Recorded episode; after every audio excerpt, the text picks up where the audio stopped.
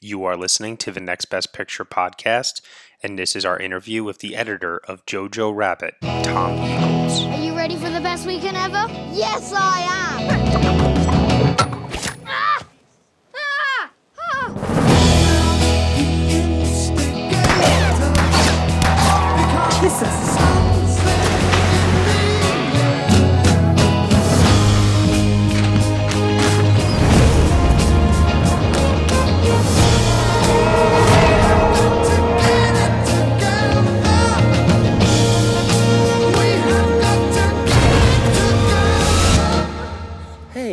Hey, Jojo, my old friend.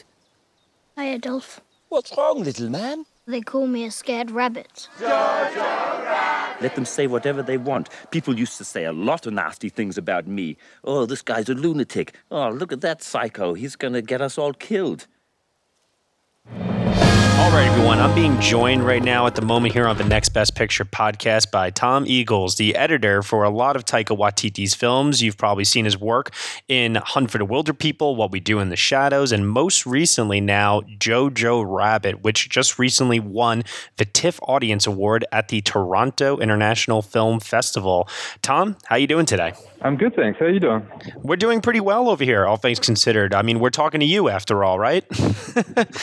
and it's about a film that we all love. So I want to just start off by saying congratulations on the movie. Um, I saw Jojo Rabbit a few weeks ago, and I was absolutely floored by it. Wow, well, thank you. It's lovely to hear. Absolutely. When they uh, asked me who I wanted to speak to uh, from the film, I was like, can I please speak to Tom? I was like, I got to talk to him about the editing on this movie.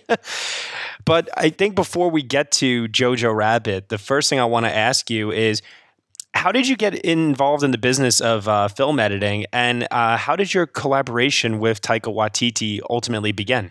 Um, I kind of came to, to editing sideways a little bit. I sort of had a whole other career as a promo director, making promos and trailers for um, initially for broadcasters in New Zealand. So I was doing that, um, and that was fun, but I wasn't really involved in filmmaking, which is what I had kind of got into it all hoping to do. And I think, like most of us, we want to tell stories. So through that, I I had found that editing was often the most enjoyable part of the process for me. You know, crafting a story purely through the pictures and words that had already been recorded. And so I rang up a friend who was an assistant editor, and he got me a job assisting. So I, I kind of switched. Nice. And then I met Taika. Uh, I mean, the first time I met Taika, I woke up and he was on my couch. He was kind of uh, couch surfing a lot in, in, in those days. No fixed abode for a little while. So, um, but really, I got to know him through my wife, Danelle, who's a makeup and hair designer, uh, starting with Boy and then a bunch of his other pictures. So, although I was already, I, I'd stopped doing the trailer thing uh, and I was editing, Taika asked me to do trailers for Boy. And so that was the kind of first collaboration and then um, when I really started editing for him was uh, What We Do in the Shadows, which I just recently watched. Uh, you know, uh, I said when I watched, I watched it the other night, and one thing that I've noticed in the films that you've worked on with Taika is uh, the timing, because timing is so so crucial when doing comedy and Taika Waititi has a very very specific brand of comedy.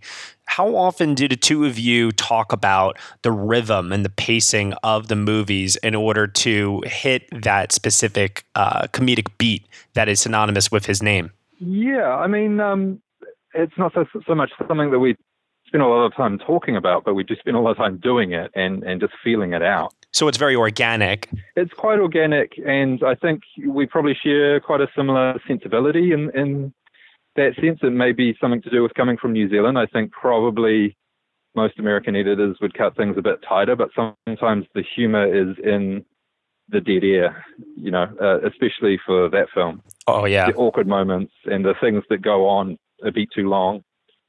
So timing something you can't, uh, you know, you, you can't really write a rule book for it. You just have to feel it out. Uh, and each film has its own unique sense of timing or its own unique requirements. Absolutely. What what did you find was the unique requirement for Jojo Rabbit? I mean, obviously it is a satire of World War II, but um, was there anything specifically about Jojo Rabbit that you approached uh, from a different angle uh, specifically? Well, I mean, tone was a was a real tightrope walk for us, given the subject matter, you know, and, and it was always kind of at the forefront of our minds.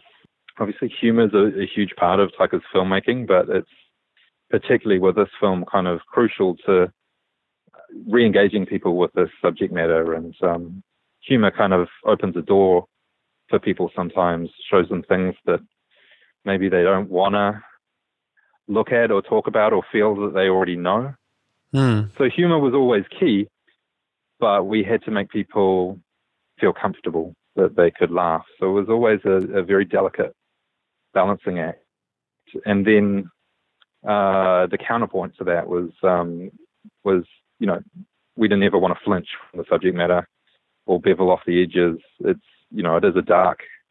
I mean I, am not even sure if it's a comedy, but if it's a comedy, it's a dark comedy. It's a black comedy. Um, and uh, you know an important scene for me that some people flinch from a little bit was um, Jojo and Rosie just you know walking into the square and coming across the corpses of some resistance fighters. Yeah in the same way that um, the opening scene sets a, a, comedic tone and says, you know, this is a film about Nazis and it's going to make you laugh and you might not feel comfortable with that, but that's what this film is.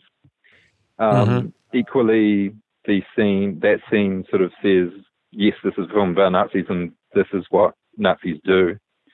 Um, and it kind of tips the hat to where the film was headed. So a, from that point, it's a kind of a, a slow slide from quite broad co- comedy into quite genuine, heartfelt, emotional drama at, at, points.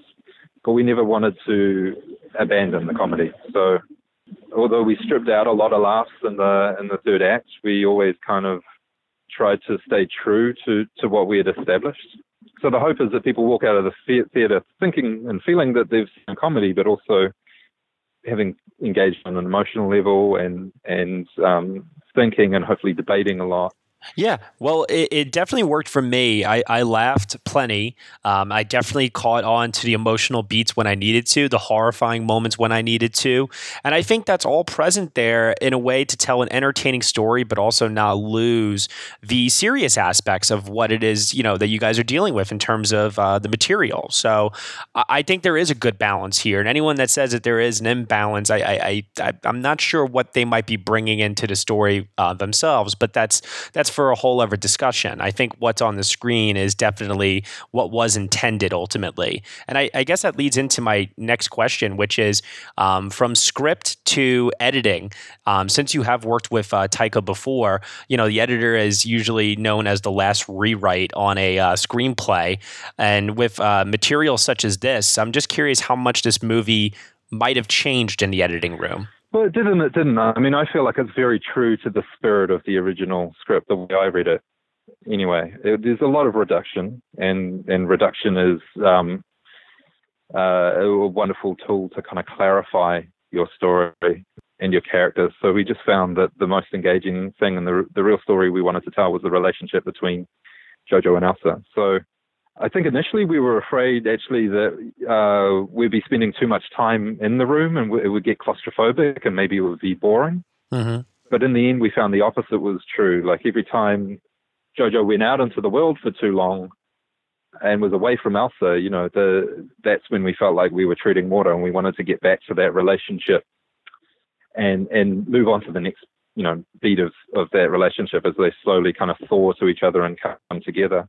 Mm-hmm so in in that sense, you know, it was just a refining, and we did really test the structure. I mean, all of Taika's other films that I've worked on, the structure has been quite fluid, and um, you know, obviously, what we do in the shadows is largely improvised around a loose structure, and w- even Wilderpeople, I think, maybe even more so, we moved everything around in the second act, and, and to some degree the first.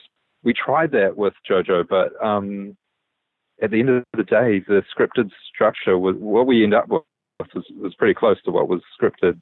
Nice. And those scenes kind of have a, just a nice kind of accretion of detail. Those those scenes between Jojo and Elsa, we found that you couldn't really reorder them that much. Mhm. Um, there was just this kind of accumulation of um, of connection between them. My my favorite uh, sequence in the movie is uh, in terms of editing. I absolutely adored the opening musical montage, uh, set to the archival footage, uh, playing out over the uh, credits. Uh, I'm curious to know, um, as someone who was, you know, obviously hands on with the shaping of this film, do you have a particular sequence in the movie that either you're very, very proud of as an editor, or is just simply your favorite?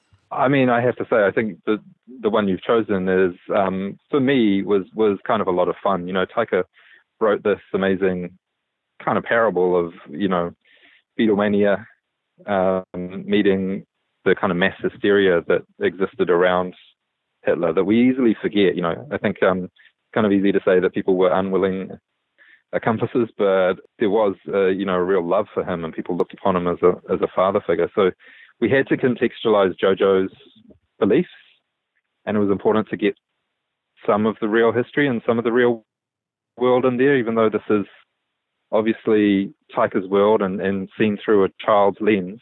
Mhm. It was interesting to take that archive material and try and fit that into that world.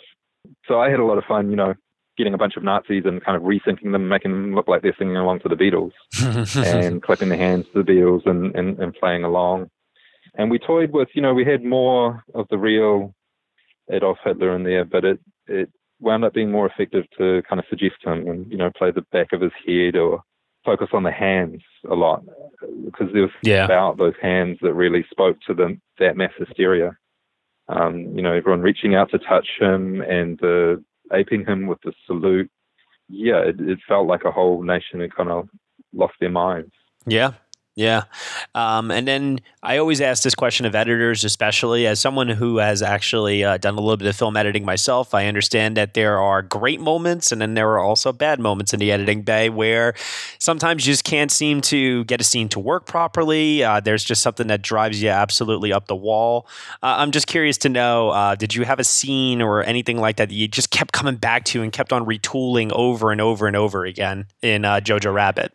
Um, I mean, you know, we we reworked all of the scenes over and over again extensively. Um, a lot of weight came out of everything, you know. So a lot of scenes were just reduced dramatically in terms of what was said, you know, not necessarily. Yeah, it's a very time. it's a very tight movie. There, there's like no fat on this thing at all. Right. I mean, a, a scene that was a bit difficult was um, uh, the scene where uh, Elsa tells Jojo, "You're not a Nazi. You're a little kid who likes to dress up in funny costumes and wants to be part of a club." It was kind of a key moment that, but the scene was really long, and um, and the blocking was really complicated, so it was very it was quite hard to cut it down. hmm So we sort of had little bits and pieces that we wanted to take from each of those moments and um, and compress the, the scene. And sometimes we had to, you know, sometimes with Taika stuff because it's so beautifully composed and um, he goes for these wonderful kind of static wides. Sometimes you can do split screens and um, and little stitches, and you can kind of take out a line or just zip out out some reaction time. You know, sometimes when he was Yeah. coaching the performance, um, the timing therefore would be a, a little off. So we used all of those tricks, and that was one of those scenes that really required all of those little finicky tricks, Yeah. including you know little fluid morphs and things that that became kind of um, simple VFX shots. So that was a tricky thing.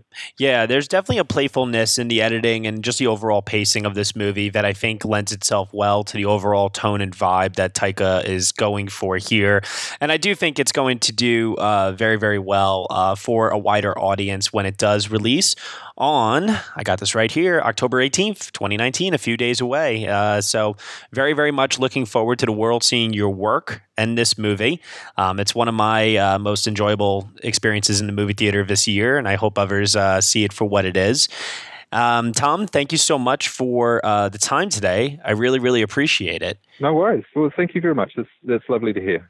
Absolutely. And uh, one last thing before you go uh, is there anything else that you're currently working on where people can check out your work next? Uh, I'm not sure I can talk about what I'm working on next. That's fair. That's So okay. For now, you'll have to have to do with what's already been what's already out there. No, no, no. That's totally fine. Hey, listen, sometimes when we ask that question, we don't know what kind of reply we're going to get. So it's totally cool. I appreciate the time once again. And uh, as I said before, Jojo Rabbit releasing in limited release October 18th and coming out in wide release soon afterwards. Tom, thanks once again. Thank you. See you later. All right. Have a good one. Hey, everyone. Thank you so much for listening to my interview with the editor for Jojo Rabbit, Tom Eagles, here on the Next Best Picture podcast. You can subscribe to us on iTunes, SoundCloud, Google Play, Stitcher, TuneIn Player FM, Acast, Castbox, and also on Spotify. Be sure to leave us a review on Apple Podcasts. Let us know what you think of the show. We really appreciate your feedback and your support which you can also lend on over at Patreon. For $1 minimum a month, you will get exclusive podcast content from us, including a review of Taika Waititi's previous film, What We Do in the Shadows. Thank you so much for listening, as always, and we shall see you all next time.